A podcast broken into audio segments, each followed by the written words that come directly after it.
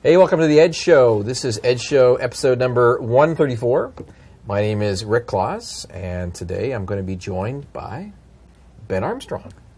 Good to be here. Hey, thank you for taking the time off to come by for a chat. Yeah, I found the building, which is a good start. It's a high security building. Yeah, I had to look it up. I did make a mistake when I entered the search just before coming here. I brought up web search. I'm like, building number, but I forgot to put in Microsoft. Oh, yeah. And so got some interesting results, but I got here eventually. That's good. In case you don't know, Ben Armstrong, we just had our chat a little bit earlier on, is one of the longest-serving team members of, I guess, is it called the Hyper-V team? Is it called, well, we call ourselves the Hyper-V team. Right. And I believe that may actually technically be our name. We have at times been things like the core virtualization team or Windows virtualization or all sorts of long, wordy names. But let's go with Hyper-V. Nice. Do you know who named Hyper-V? Is that a curiosity? There's a great history here. So I have to tell the story. Okay, now. No, go ahead. So when we first started working on Hyper-V, the working title was the oh-so-creative Windows Server Virtualization Technologies. Oh, sounds like it was named by Microsoft. Rolls off the tongue. The first proposed name was actually a Vertiflex, which got laughed out of the room with a certain senior member of the company saying it sounds like exercise equipment. Nice. So thankfully, Vertiflex didn't happen. Then for a period, it was going to be called OneCore. No, it wasn't OneCore, it was vCore. Mm-hmm. But it turned out that was patented somewhere. Yeah. I honestly can't remember who actually came up with Hyper-V. I believe it was one of our marketing team, but their original proposal was actually Hyper-V without the hyphen. Oh, yeah? And it was actually John Howard on the program management team who pointed out that without the hyphen, everyone would say it was Hyper-V. And so he is personally responsible for the addition of the hyphen. At the least, yes. And then it became Hyper-V. Oh, nice. And it has been ever since. Nice. Oh, very cool. I think I haven't heard that full story. I did... We do joke about Vertiflex to this day. Vertiflex. I'm going to remember that. That's going to be like a new hashtag people can use. Hashtag Vertiflex. Yeah. And it was actually, prior to being Windows Server Virtualization Technology, it was actually codenamed Viridian. Oh, that makes sense. So many, many, many names. Yeah, that makes sense. Yeah. But we have you here mainly because there's an internal technical conference that happens to be going on this week. It's called Tech Ready. It's all about stuff that we're not allowed to talk about on the show. And so I'm here to talk about all those things. Yes. No. Not so likely, because I do want you around, and I want to be around as well. I won't open this laptop. Okay. So during those conferences, including the new one, Microsoft Ignites, or the previous incarnations of various different conferences, they would always have a session that was called "What's New in Hyper-V." Yep. And so I figured, I don't think we've had that subject covered specifically with the technical preview release of Windows Server. So. What's new with Hyper-V or Vertiflex? There's so much new with Vertiflex. Now, you guys call it TP1, right? Yes. For Technical Preview 1. Yes. Okay, so what's new in TP1? So the first thing to be clear about is we have, as we've just alluded to, a lot of really cool top secret stuff coming in the next release of Windows Server, which I'm not going to talk about here. Right. I'll hit the beep button, and it just won't work. Beep. We'll have an outtakes reel at the end. It'll be fantastic. Nice. So... The Technical Preview 1 is just that. It's a preview build. It's a work in progress. Mm-hmm. So we have a couple of things which are lit up end to end and are really exciting to see.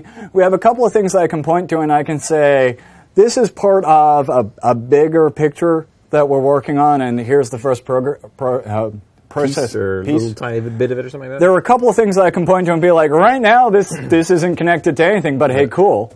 And there are definitely some areas where there's nothing in the build because we got cool stuff coming. Okay, so how about top of your list, top item? So it's something someone should pay attention to if they're playing around with TP1 right now today in their labs. In your labs, not in production, right? Labs, absolutely. Unless your labs are production. Good. So the top thing, this is something we've had a lot of asks for, we're really happy to finally be there, is the full support for seamless, zero downtime, rolling cluster upgrade. Rolling cluster updates. So what this is in the past, we've done live migration of virtual machines. In 2012 or 2, we did cross-version live migration, but it was one direction, and it wasn't really integrated with clustering that well. Mm-hmm. Now, with TP1, what you can do is you can take a cluster of any size, mm-hmm. running 2012 or 2, and you can go through and one node at a time upgrade to TP1, and we'll live migrate VMs around. We'll do this all with no new hardware, with no downtime. The whole process goes through. At any stage, you can actually roll back. Okay. Because we now support live migration in both directions. You can actually even entirely upgrade a cluster to TP1 and then be like, oh, that's right. Rick and Ben said don't do this in production, and that's my production cluster. So you can roll back. And then you can roll it back in a panic and hurry. And your virtual machines will stay running the whole time. Okay, so literally, if I have a 3-node cluster, I can not even do anything in Cluster Manager. I can just go into node number 1 of it, pop in the CD/DVD/USB/ISO. So the process that we're recommending for TP1, we're still refining this, of course. Yeah. The process, any size cluster, 3-node, great example. Go in, like pick a node. You want to evict it from the cluster. Okay. And then just format, reinstall, set it up as TP1, join it to the cluster. Oh, okay. And just rinse and repeat. And so once it's already up and running, you basically have 2 nodes at 2012 R2 and 1 node at TP1. Yep. You then can take the workloads from node number 2 or 3, whichever one it is, move them back over. Yeah. Just like move them over. Clustering will you choose best possible node and move them over. Clustering will actually do this automatically for you. So if you evict the first node, clustering will live migrate those VMs off. You format, reinstall, join it, go to the next node, evict. It'll load balance and sort them out. Yeah. Live migration, zero downtime. It's all beautiful. Okay. It works far simpler than you would expect. See, I didn't even know this, and so now I'm going to go back to my lab. Yeah, it's really cool. And we've enabled a bunch of other cross-version scenarios as part of this. So you can do live migration between clusters in both directions. So if you have a 2012 R2 cluster, a TP1 cluster, you can live migrate there and back all day long. 2 separate clusters. Yep. Okay. So that works. Everything works. I guess so. The background for why you were doing this is just really to make it easy and also to make it basically transparent to be able to get your migrations moving to the newer stuff when it becomes final release, not in production. It's TP1's not production. Yes. But when it's in final release, to be able to move the nodes around, move the workloads around. The 2 big things, and you touched on this here. The first thing is we want to make it just really easy and lightweight to deploy the next version of Windows Server. Mm-hmm. We want this to be a no-brainer. I mean, it was kind of a step already when you went from 2012 to 2012 R2. Yep. And so now it's just that next level. Yeah, we want we want this to be something simple. You won't have to write a purchase order to get hardware. You won't have to coordinate things and so on. You have to get licenses though. Get licenses. But the rest I'm assuming if you're a volume license customer or something, you're covered. You got SA or whatever it is. The second thing is, and one of the things I love about designing software is when you hit that moment where it's like, you know what? We're going to design the software this way because that's just the way people are. And this is a great example here because, God bless all you people out there, but all you people who run Hyper-V and manage the fabric and are fabric administrators, you don't talk to the people who run workloads in your VMs, and they don't talk to you. And if we ever design software where, in order to make things work, those 2 groups of people have to talk, this is not a happy place. Okay. So we've done all this work so that the Hyper-V guy who plays with the hardware doesn't have to go out and tell all the people who is providing virtual machines for, hey, I'm going to upgrade. He can just go and do it. Nice. And trust that the users aren't going to be aware. Mm-hmm. You get to take advantage of new functionality. It's win-win. Okay. So really happy to see that. Very, very cool technology. That's just baked in, all set to go. And you had another one that we were talking about out in the studio while we were waiting, which dealt with I'm not sure how you're going to describe it, like dealing with failure or unreliability. How would you talk about that for what you're allowed to talk to in TP1? Yeah, absolutely. So first, some high-level framing. Yeah. And this is something I've been talking about for a while now, because this is something we've been thinking about for a while, is 5-6 years ago, old guy, I've been working on virtualization forever. That's ancient. Ancient. We would design virtualization solutions with the assumption that, like, hey, you're an enterprise wanting to do a private cloud. You're going to go out and pay top dollar for good hardware. Mm-hmm. And we can put the onus on you, the customer, to say, hey, your hardware needs to be rock solid. And if something goes wrong with your hardware, then, like, I'm a software guy, and that's a hardware problem. Yeah. But the world's changing. And it's changing in a couple of ways. One, cloud, public cloud, private cloud, hybrid cloud is growing momentum. People are trying to figure out, how do I do this with commodity hardware? Mm-hmm. The second thing is, as we're pushing the boundaries of this technology, people's expectations about uptime are going up. People's requirements of their hardware is going up. Mm-hmm. And today, when I talk to customers, if I go, and this is, let me tell you, this is always an unpleasant conversation. I love having unpleasant conversations with people, but I do this quite frequently, is I will go and meet with customers. And if the salesperson is present, they hate me for doing this. I'll go like, so you're a happy customer. Tell me the last time it all fell apart. Like, let's sit down and let's talk about... Let's open up that can of worms. Let's talk about the last time you got the 3 a.m. call because it all fell apart. Mm-hmm. And what we hear quite often is, like, something went wrong with the hardware. And, the whole system fell apart. Mm-hmm. And so we've actually been putting a lot of thought and a lot of effort into, well, how can we design a cloud compute solution so that even when the hardware is going bad, life is good. And that's a high goal. Yeah. And so there's some new functionality in TP1, which is just, this is just one piece of the puzzle. Mm-hmm. I think this is really cool. It's a functionality that we call cluster VM resiliency. Because we've been out talking to people, understanding, like, what sort of hardware failure do you see and what problems does that cause? Now, today, clustering is designed that if anything goes wrong, it panics. Yeah. It's DEFCON 5. We got to get those VMs up and running. Throw the flag, go into panic mode, and start dealing with stuff before it actually gets crazy. Which, in some cases, that's what you want it to do.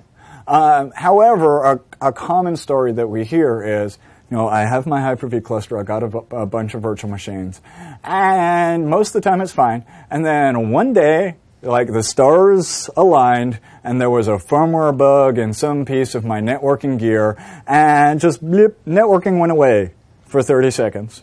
And then blip, it came back. And because of that, clustering went and shut half a dozen VMs in the head and started them up and DEFCON 5. Yeah. And that's where we get customers being like, "Grr!" Like, this made things worse. Okay. Because it came back in 30 seconds or so, right? So to try and deal with this, we've actually introduced two new concepts. Mm-hmm. The first one is the concept of an isolated cluster node. And what this basically means is, if we're running along and everything's fine, and then one cluster node stops responding, rather than hitting the big red button, DEFCON 5 straight away, get it all out, we will say, like, okay, a node's gone isolated. We're going to wait. This is configurable in the build. The default is 2 minutes. We're going to wait and see if it comes back.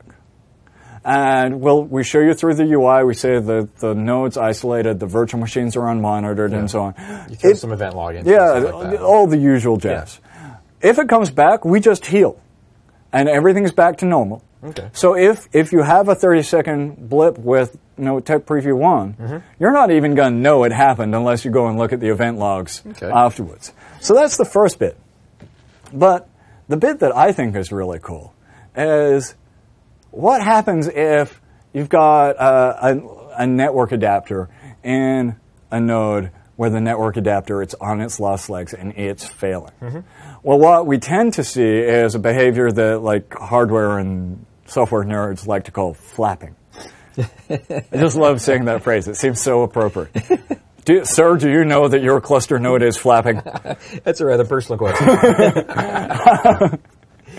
But the behavior is basically you have a node that's coming, it's going, it's coming, it's going, it's good for 10 minutes, and then it's gone for 30 seconds, and so on. In the world of resiliency and availability, this sort of behavior is one of the most destructive things you can see, because it just confuses everything. Yep. What we've done is we've built in a whole logic around handling that. So if we see a node going into isolated and coming back, going into isolated and coming back, we keep track of that. Mm-hmm. And if we see it happen past a certain threshold, say more than 3 times in an hour, we will put that node into a new state which we call quarantined. And what quarantined means is the next time that guy comes back, we're going to live migrate all the VMs off him. We're going to clear out. We're going to go, we don't trust you anymore. Yeah, yeah. And we're not going to move any new VMs on there, and we're just going to watch that node with no workload on it. Mm-hmm. Now, if it continues to flap, if it's coming and going and so on, it's going to stay in quarantined. And you're going to come in and be like, oh, I've got a node quarantined. If he manages to actually stay healthy for a period of time? Yeah, if he stays healthy for a period of time. So he gets to come off Ellis Island. Exactly. Something like that, right? Yeah, we let it back in. So to spell this out, though, what this means is, imagine that, you're a fabric admin for an enterprise. You manage a medium-sized Hyper-V cluster. Mm-hmm. In the past, if you had a network glitch happen at 1 a.m. in the morning, and for an hour, ports were kind of wiggy and things were swinging out. In the past, that was a phone call. Phone calls, pagers, emails. And that was a bad day. Yeah. You were going to spend the rest of your day cleaning up, VMs got turned off and things are weird and what's happening and so on. This is not a good day. Mm-hmm. Tech Preview 1, you're going to sleep through that. And all this is going to be for you is when you get up in the morning and you're at work with your cup of coffee and you're looking at Ops Manager, you're going to be like, oh, there are some interesting event logs. Something happened. That's cool. And then move on. Yeah. That's nice. And I guess it kind of makes sense from a networking perspective, because in my experience working with hardware, it tends to be the NIC cards that are onboard NICs or add-on NICs that tend to go after a while.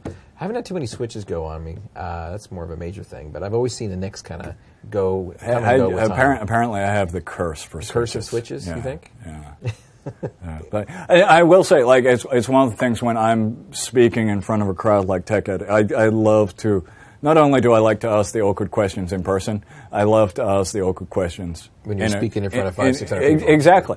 And one of the ones that I've frequently done is I'll be in front of a bunch of people and be like, okay, show of hands, how many people in the last 6 months have had a moment where, just for 30 seconds, just for no particular reason, the network went away? Everyone. Yeah, that happens. It does. I can definitely see how that can wreak havoc, because having to go into a panic state with a node and then terminate a VM and then try to reinitialize that VM, it's going to come up as if it was a hard power outage. Exactly. And then all the workloads on top of that, SQL's freaking out and replaying logs and everything. Yep. Yeah, it's not a happy state. And as I said, and we've got more technology on that front coming, so I'm really excited. I'm not talking about it. Secret technology. That's later at some other time. This is where I do some lip syncing and they beep out there. We could probably do that. We'll see if we can get some beeps in there. So we did the seamless cluster upgrades and rolling upgrades. Yep. We did the anti-flapping technology of TP1. We're going to trademark that name. There you go, anti-flapping technology. I like that. How about another one? You got time for another one? There is so much stuff. We don't have that much time left. I know. There's lots of little stuff that I really love, because I like when we get to do little stuff that just makes people's lives easier. Okay. So give us a couple of those. Try and go down the popcorn list, as it were. We've added the ability to hot add and remove network adapters. Oh, Okay. So, you know, you got VMs running. Like, how many times have you, like, created a VM, like, bop, bop, bop, bop, start, like, you're halfway through and you're like, I needed 3 NICs in this. I forgot to attach it up to be able to get access to my internet network my back-end network. So now you can hot add and remove on demand. So convenient. Okay. We've added the ability to hot resize the memory of a virtual machine, even if you're not using dynamic memory. Oh. So, you know, we have dynamic memory feature. A lot of people love it, but then we have the customers who are like, I got a workload, and I don't want to use dynamic memory for it for whatever reason. But now I'm annoyed that, like, I sized it wrong, and I need to adjust. Well, now you can. Okay. And that's both up and down. You know, you can tweak, tune to your heart's content. Obviously, provided you have enough resources available. You do need to have the physical memory. But we do work with physical hot add as well. Okay. So you could, like, this pretty esoteric hardware, but you could physically hot add memory and then add memory to the provided your hardware supports hot add memory. Yeah. Some other, just like PubCon ones, really simple, a lot of people have asked for it, so I'm happy to have it in there, is we now have full support for alternate credentials throughout all our UI. Oh, okay. You know, so common scenario we hear about, you know, I'm running Windows on my desktop, I have Hyper-V enabled, I'm managing a cluster where, like, I don't log into my desktop with the account that has admin rights on the cluster. Right. You know, in the past, that's been a real pain. Now, when you connect to a Hyper-V server, there's just a checkbox to say, like, use this user account. Mm-hmm. And away you go. Okay. Very nice to see. Another one, and this is kind of interesting, is a feature that we call production checkpoints. And this has a long history to it. Okay. So when we first designed checkpoints. Snapshots or checkpoints? They used to be called snapshots. I want to get that in. Yes, we did. It used to be called, don't like this. Don't discuss don't go there. The don't war. Okay, okay. They used to be called snapshots. They're now called checkpoints. Yeah. I had one dev who petitioned for them to be called check shots. We said no to that. It's probably one of those online petitions somewhere. Yeah. So they're checkpoints. Okay, checkpoints. It's different than a regular checkpoint where you just go ahead and choose the machines and say checkpoint or in VMM or wherever you're going to be doing it. So the background here is when we first designed checkpoints, we really explicitly sat down and said, you know what? This is a great feature for dev test guys in labs and on their laptops and so on. And we designed it specifically for that scenario. And we released Hyper-V and we documented, hey, checkpoints, well, snapshots. Yeah. Checkpoints, they're a great feature for dev test, not recommended for production. Right. So what happens? No one listens to us, and everyone uses them in production. Right. Great. It's like, would you put that in the terms of service or something? We put it in this thing called TechNet. Oh, okay. So not only did everyone not listen to us, but like issues using checkpoints in production became one of our top support goal generators. I was about to say that's one of the things for Active Directory VM Gen ID as an example. So what we've been doing is basically ever since we've had Hyper-V, we've been slowly chipping away at making checkpoints more production friendly. Okay. In Windows Server 2008 R2, we changed where we stored the files and some of the naming to help people with some support calls. In 2012, the big thing was we finally added the ability to do live merging of checkpoints, so when you deleted them, they went away and you didn't have to turn them off. And in 2012, we also did the work with the Active Directory team so that they're now aware of checkpoints and so on. While all this was going on, we've been spending a lot of time talking to people and being like, why? Why are you doing this? Why are you using checkpoints in production? Like, tell us. They're easy. And so the really interesting thing was, like, we see a very different use pattern for production users than dev test. Right. The dev test, we like see like the big tree of checkpoints and like, here's the checkpoint where I installed, i.e. this version with Word, this version. And this was the hotfix. This was the other hotfix. Yeah. This was the registry change. This was the other one. And that's what we originally designed it for. Right. When we started talking to people about like, why are you doing this in production? What are we doing? The first thing that jumped out was they only ever have one checkpoint. Kind of interesting. And so we stepped through And the story that we always heard was like, well, here's the deal. I've got my production server, and I'm about to do something dangerous. I'm going to apply a hotfix. I'm going to make a configuration change, whatever. So what I do is I take a checkpoint as a safety net, and then I try my thing. And most of the time it works and it's safe and so on. But I leave the checkpoint around for a couple of days just as a safety net. And if something goes wrong, I can roll back to the checkpoint. Mm-hmm. And if all's good, I delete the checkpoint. So first, like when we came across this, I'm like, so what you just described to me is a backup restore scenario. Yeah. And people would say, well, people would say, like, well, yeah. I'm like, so why aren't you using backup restore? And they were like, because if I back up, that's making a whole copy of the VM and restoring, it's bringing it all back. It's this big, heavyweight thing, whereas checkpoints, it's so easy and lightweight and so on. I agree. I concur with that. Yeah. And then they would come back to me and be like, hey, why are you so down on checkpoints? Like, they're great. And I would have to explain to them, well, the way we've designed checkpoints, when you roll back, we actually roll back the virtual machine to that exact point in time. Mm-hmm. And if that's a server with a bunch of network connections, it's all those network connections are gibberish now. Right. You know, all those clients are gone. Tickets are expired. There's sessions. Yeah. So what we've done, I'm really excited about this, is in Tech Preview 1, we have the concept production checkpoints. Now, we actually default to turning production checkpoints on. We have UI where you can go back and say, no, I'm old school. I want the old school checkpoints. I did propose that as the name. They didn't go with it. So it's the standard checkpoints. We have standard and production, not old school. Nice. There's only so much you can do. So you can still say, you know, I want standard checkpoints, and you get all the behavior we have today. But what we do with production checkpoints is the first thing is when you've got production checkpoints enabled, the user experience for you, Rick, and for anyone else out there is exactly the same.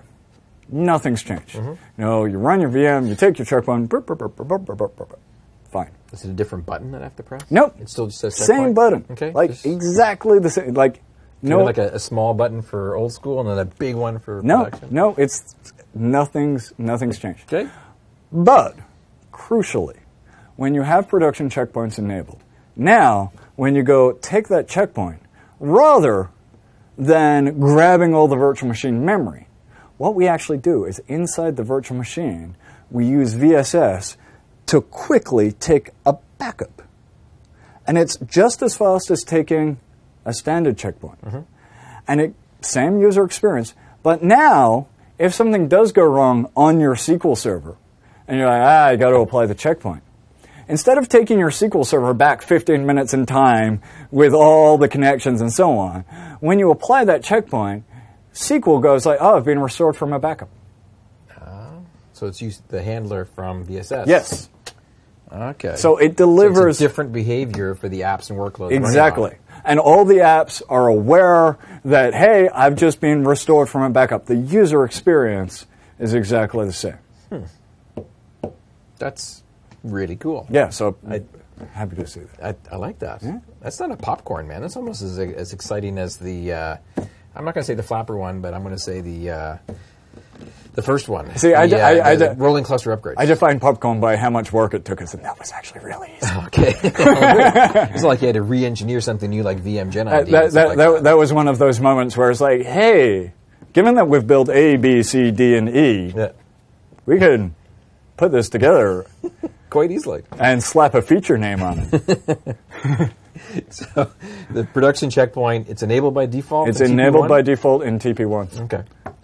It's actually, looking forward to getting feedback on it. Wow. Seeing how it goes. That's cool, man. Well, we are out of time.